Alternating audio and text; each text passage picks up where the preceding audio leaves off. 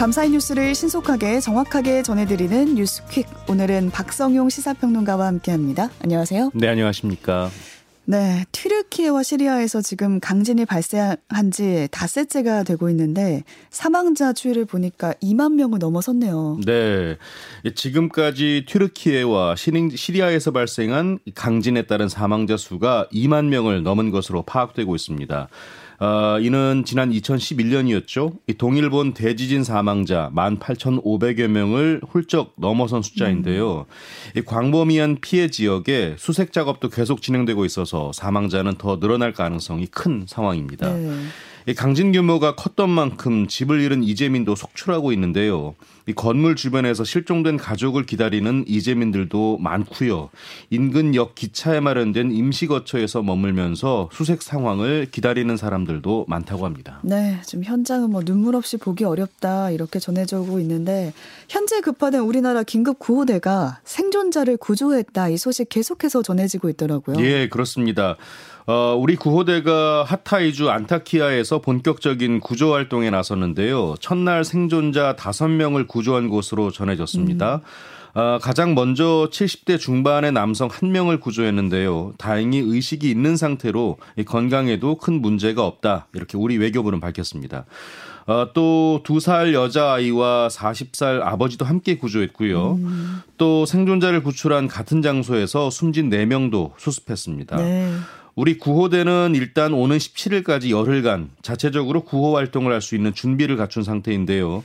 정부는 현지 상황을 봐가면서 2차 구호대와 교대하는 방안을 검토할 계획입니다. 네, 우리 구호대가 생존자를 구조하는 그 장면이 오늘 신문 일면에 다 실렸던데 구호대도 좀 몸 조심하고 건강하게 돌아왔으면 좋겠습니다. 예. 지금 세계 각국의 지원이 잇따르고 있는데요. 정작 현장에 구호 물품을 전달하는 데는 어려움을 겪고 있다고요. 네, 그렇습니다. 어, 말씀하신 대로 피해 현장에는 우리나라뿐만 아니라 세계 각국의 지원이 잇따르고 있는데요. 아, 미국을 비롯해서 유럽 각국과 일본, 중국, 이스라엘 등 수십 개 나라가 구조대를 급파했습니다. 다만 이 생존자들을 위한 구호물자 운송이 매우 어려운 상황인 것으로 음. 알려졌는데요. 네. 이 BBC 방송 등에 따르면요, 이 추가 강진과 여진으로 주요 도로와 교량이 무너졌고요. 이 날씨가 추워지고 눈까지 내려서 육로 이동이 매우 어려운 상황이라고 합니다. 게다가 주변 도로는 또 파괴되고 이 다수 공항은 이 잔뜩 정체된 물자에 대처하느라 구호품을 다룰 여력도 어. 크게 줄었다고 합니다. 네.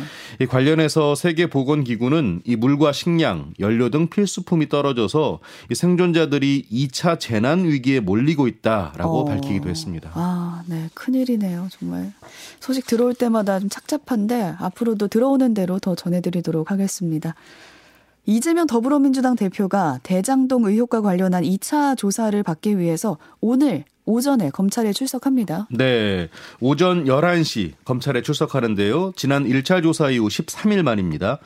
아, 첫 번째 조사는 민간업자 특혜 의혹 위주였는데 오늘 2차 조사에서는 이 김용 전 민주연구원 부원장과 정진상 전 정무조정실장 등 이 측근의 혐의를 포함한 광범위한 신문을 받을 것으로 예상되고 있습니다. 음.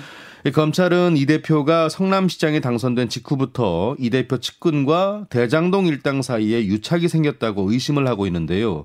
그런 만큼 김 전 부원장과 정 전 실장이 받은 뇌물이나 불법 정치자금에 대한 추궁을 할 것으로 알려졌습니다. 네.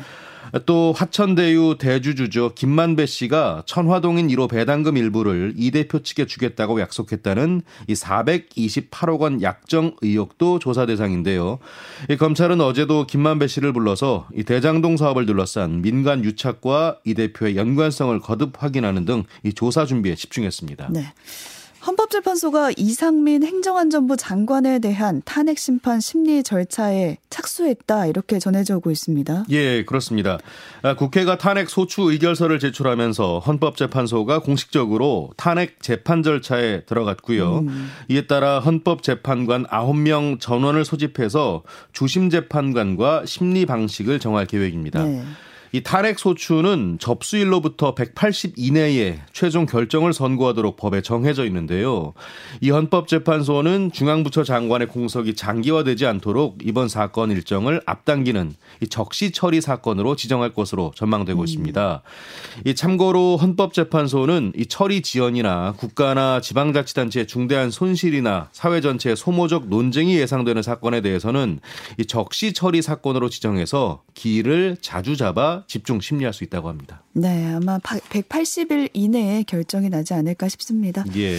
대구시가 노인들의 시내버스와 도시철도 무임 승차 적용 연령을 대구시만 좀 연도별로 달리해서 적용하기로 했다고요? 예, 그렇습니다. 아, 버스와 지하철 등 이 대중교통 노인 무임 승차 연령을 단계별로 정하기로 했는데요. 음. 아, 무임승차 적용 대상 연령을 70세로 정할 계획이었지만 이 지하철을 무료로 이용하고 있는 65세에서 69세 이용자들의 교통복지 축소 우려로 이같이 결정했다고 합니다. 음, 네. 어, 이에 따라 오는 7월 1일부터 대구의 만 75세 이상 노인은 시내버스를 무료로 이용할 수 있는데요. 이 대구시는 버스의 경우 내년부터 한 살씩 적용 연령을 낮추고요. 이 지하철은 65세에서 66세로 매년 한 살씩 높여서 2028년부터는 무임승차 연령을 모두 70세 이상으로 맞춘다는 계획입니다. 네, 대구시가 발표를 한 내용이었고요. 허위 뇌전증 진단으로 병역 등급을 낮추거나 면제받은 병역 면탈자들의 소식 아직 기억을 하실 텐데 지금 예. 무더기로 재판에 넘겨졌습니다. 예, 그렇습니다. 모두 47명인데요. 음. 이들은 병역 브로커 구모 씨로부터 시나리오를 받아서 뇌전증 증세를 허위로 보여 병역을 면제받은 것으로 드러났습니다. 네. 이 뇌전증은 이른바 간질로 불리는데요. 이들 47명은 구 씨의 조언에 따라서 119를 부르거나 정해진 시나리오대로 뇌전증 증세를 꾸며낸 것으로 확인됐습니다. 이 병역 브로커 구 씨는 이들로부터 적게는 수백만 원, 많게는 6천만 원을 받아서 모두 6억 원 이상을 챙겼다고 하는데요. 이번에 재판에 넘겨진 병역비리 가담자에는 배우 송덕호와 배구 선수 조재성 등이 포함이 되어 있습니다. 음. 그젯밤에 30대 남성이 인천 계양구에 있는 편의점에서 점주를 흉기로 찔러서 살해하고 달아나는 일이 있었거든요. 예. 근데 경찰이 추적을 하고 있는데 아직 못 잡았습니다. 예. 어, 그젯밤 10시 50분쯤 32살 남성 권모 씨가 이 손님인 척 가게로 들어가 진열대를 둘러보다가요. 이 점주를 계산대 밖으로 불러낸 뒤에 흉기를 휘두른 것으로 음. 파악됐습니다. 이 경찰이 CCTV를 확인한 결과 이 경, 권 씨는 범행 을 저지른 뒤에 편의점에서 현금을 챙겨 달아난 것으로 확인이 됐는데요. 범행 1시간쯤 뒤인 밤 11시 40분쯤 이 편의점에 들어온 손님이 이 피를 흘리고 쓰러져 있는 점주를 발견하고 신고해서 음. 범행 사실이 알려졌습니다. 네. 경찰이 현장에 도착했을 때 이미 피해자는 숨져 있었고요. 이 편의점을 나온 빠져나온 권 씨는 이 300m 가량 떨어진 아파트 단지 부근에서 전자발찌를 끊고 택시를 타고 도주했습니다. 네. 이 경찰은 일단 돈을 훔치기 위해서 범행을 저지른 것으로 파악하고 있습니다. 지금 이 사건이 주목받는 게 범행 당시에 전자발찌를 차고 있었고 예. 다른 전과도 있는 상태여서 우려되는 점이 상당히 큰 거죠. 예, 그렇습니다. 자, 권 씨는 지난 2014년 7월 인천 부평구에 있는 중고 명품 매장에서 이 업주인 40대 여성을 흉기로 찌르고 현금 80만 원 가량이 든 지갑을 빼앗아 도주했는데요. 이 재판에서 징역 7년을 선고받고 수감 생활을 하다가 재작년 12월에 출소해서 음. 전자발찌를 착용한 채 생활하고 있었습니다. 네. 아, 특히 10대 때부터 오토바이를 훔쳐서 운전 무면 운전을 하거나 금은방에서 절도 행각을 벌여서 음. 여러 차례 형사 처분도 받았던 것으로 파악이 되고 있습니다. 예, 경찰은 권 씨를 공개 수배 공개 수배하고요 CCTV TV 등을 토대로 추적하고 있습니다. 네, 사진이 공개됐으니까요. 혹시 주변에서 보셨다면 제보 많은 제보 부탁드리겠습니다. 부산의 한 오피스텔 건물에서 64개 호실을 가진 임대인이 있었는데 갑자기 잠적해버리는 일이 발생을 한 거예요. 지금 세입자들이 걱정하고 있어요. 예. 부산 진경찰서에 따르면요. A 오피스텔의 한 호실에 세입자 B 씨가 임대인 C 씨를 사기 혐의로 고소를 했습니다. 이 세입자 B 씨는 지난해 9월 전세 계약을 해지하면서 임대인에게 전세금 반환을 요청했는데 하지만 이를 반환받지 못하자 고소를 한 것으로 알려졌습니다. 음. 이 임대인 C 씨는 A 오피스텔 건물의 270여 개 호실 가운데 64개 호실을 소유한 것으로 전해졌는데요. 아, 네. 이 문제가 불거진 뒤에 최근 몇 주 사이에 잠적한 것으로 알려지면서 다른 세입자들도 술렁거리고 있습니다. 그러니까 전세금을 이제 반환해 달라 돌려달라 하니까 그 뒤로 이제 연락이 안 되는 거예요. 예, 그렇습니다. 자, 이 임대인 C 씨는 2021년 2월에 미분양이던 이곳 오피스텔 호실들을 일괄 매입해서 임대 사업을 했다고 하는데요. 이 보통 전세 계약이 2년 단위로 이루어지기 때문에 당장 다음 달부터 일부 세입자들은 이 전세 만기가 돌아오는데 하지만 이 전세금을 돌려받지 못할 우려가 나오고 있습니다. 네, 그래서 지금 세입자들이 임대인에 대한 집단 고소를 준비하고 있다 이렇게 전해지고 있습니다. 예. 수업 중에 떠들었다는 이유로 초등학교 교사가 학생들을 시켜서 그부를 때려라 이렇게 시킨 사건이 있었는데요. 징역형을 받았는데 판결에 불복해서 대법원에 상고했다고 하고요. 네. 다음 사건으로 넘어가 보겠습니다. 요즘 인공지능 챗봇 챗 GPT에 대한 관심이 뜨거운데요. 이용이 확산되면서 국내 대학교에서도 과제나 시험에 실제로 사용하는 사례들이 늘고 있어요. 예, 그렇습니다. 이 지난해 11월만 미국에서 출시된 챗 GPT요. 이 스스로 언어를 생성하고 추론하는 능력을 지녀서 이 다양한 분야의 논문과 과제를 꽤 높은 수준으로 작성할 수 있다는 사실이 알려졌죠. 음. 이에 일부 미국 대학교는 이 GPT 제로 이런 프로그램을 통해서 어, 이 내용을 가려내겠다는 방법들을 시도하고 있다고 합니다. 네. 자, 이런 가운데 국내 대학생들 사이에서도 이 최 GPT가 최대 관심사로 떠오르고 있는데요. 이 대학별 온라인 커뮤니티에서는 챗 GPT 사용 경험을 공유하거나 새 학기에 과제를 낼 때 사용해도 될지 물어보는 글을 쉽게 찾아볼 수 있고요. 일부 국내 대학생들은 이미 챗 GPT를 과제나 보고서 혹은 자기소개서 작성에 활용하는 것으로 드러났습니다. 네. 그래서 지금 대학들이 긴장하고 있는데 이제 봄학기 개강을 코앞에 앞둔 상황이잖아요. 예, 그렇죠. 네, 대비가 좀 되고 있나요? 아, 일단 우선 그 서울대학교가 음. 최근 교내 AI 연구원과 함께 챗 GPT를 활용한 부정행위 방지를 위한 툴 개발 등이 대책 논의를 시작했다고 합니다. 음. 자, 그리고 일부 교수는 개별적으로 학생들에게 챗 GPT 활용 금지 방침을 공지했는데요. 뭐 예를 들어서 권석준 성균관대 화학공학과 교수는 올 봄학기 강의 계획서에 챗 GPT를 과제 및 시험에 붙여넣는 행위를 허용하지 않는다 이런 경고문을 넣었다고 합니다. 네. 아, 반면에 다른 대부분의 대학들은 뚜렷한 대비책을 마련하지 못하고 있다고 하는데요. 자 그렇다 보니 AI 대필에 사실상 아무런 대책이 없다라는 지적까지 음. 나오고 있습니다. 네, 챗 GPT와 관련해서는 2부 뉴스 탐구 생활에서 더 자세히 다뤄보도록 하겠습니다.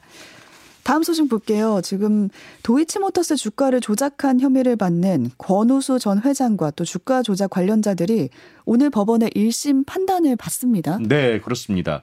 이 주가 조작 혐의를 받는 도이치모터스 권오수 전 회장 등에 대한 1심 선고가 오늘 이 기소 2년 만에 내려집니다. 음. 이권 전 회장은 2009년 12월부터 2012년 12월까지 전 현직 증권사 직원 등과 공모해서 이 도이치모터스 주가를 인위적으로 끌어올린 혐의를 받고 있습니다. 이 서로 짜고 주식을 매매하는 이른바 통정 매매 방식 등으로 시세를 조종해서 2천원대 후반에 머물던 주가를 8천원대까지 띄웠다는 음, 겁니다. 네. 오늘 법원의 판단에 따라서 이 전주 의혹을 받는 어, 김건희 여사에 대한 검찰 수사도 영향을 받을 수밖에 없는 상황인데요. 어, 만약 이들의 공모가 법정에서 사실로 인정이 되면 김 여사 역시 이를 알고 자금을 댄 것인지를 수사할 명분이 생긴다는 겁니다. 네, 반면에 이제 재판부가 이들 거래를 정상 거래다 이렇게 판단할 경우에는 어떻게 되나요? 예, 자 그렇게 되면 이 김 여사의 공모 관계도 묻기 어려워진다는 게 일단 법조계 중론입니다. 음. 자, 어찌됐건 오늘 선거 결과에 따라서 김 여사를 향한 검찰 수사는 물론이고요. 야권에서 추진 중인 특검 논의에도 큰 영향이 불가피할 전망입니다. 네. 라임 자산운용 사태 핵심 인물이죠. 김봉현 전 스타모빌리티 회장이 1심에서 징역 30년형 선고받았습니다. 네. 아, 김봉현 전 회장은 수원 여객 자금과 라임 자산 운용이 투자한 스타모빌리티 자금 등 2,300억 원, 그리고 재향군인회 상조회 부회장과 공모해서 377억 원 등을 횡령한 혐의로 재판을 음. 받았는데요. 어, 서울 남부지방법원은 징역 30년을 선고하고요. 769억 3,540만 원을 추징 명령했습니다. 네. 재판부는 피고인이 저지른 경제범죄 피해액은 총 1,258억 원에 달하고 어, 네. 사기 및 횡령 과정에서 치밀하게 계획하고 주도적이고 핵심적인 역할을 했다고 했고요. 아, 또 경제적인 이익 대부분을 개인 목적으로 쓴 것으로 보인다라고 양형 이유를 밝혔습니다. 예, 하지만 약 20개 혐의 가운데 업무 방해와 무고, 정치자금법 위반 등 5개에 대해서는 범죄 사실을 증명할 수 없다고 판단했는데요. 이에 라인 피해자 측은 이 증거 불충분으로 무죄로 선고된 것을 이해할 수 없다. 이런 입장을 밝혔습니다. 네, 끝으로 한 가지만 짧게 보겠습니다. 어제 저녁에 경기도 평택 부근에서 사람이 KTX에 치여서 숨지는 사고가 발생했어요. 예, 어제 저녁 7시 10분쯤이었는데요. 승객 670여 명을 태우고 용산역으로 가던 KTX 산천 열차가 이 평택 지제역 인근에서 고가 선로에 있던 사람을 치었습니다. 아. 이 2시간 반 만에 수습이 끝나서 밤 9시 40분쯤 KTX 상하행선 열차 운행이 재개됐는데요. 하지만 이 사고 여파로 KTX 열차 60여 개와 같은 선로를 이용하던 SRT 여러 편이 최대 3시간가량 지연되면서 음. 승객들이 큰 불편을 겪었습니다. 네, 오늘 여기까지 살펴보겠습니다. 박성용 평론가와 함께 했습니다. 고맙습니다. 고맙습니다.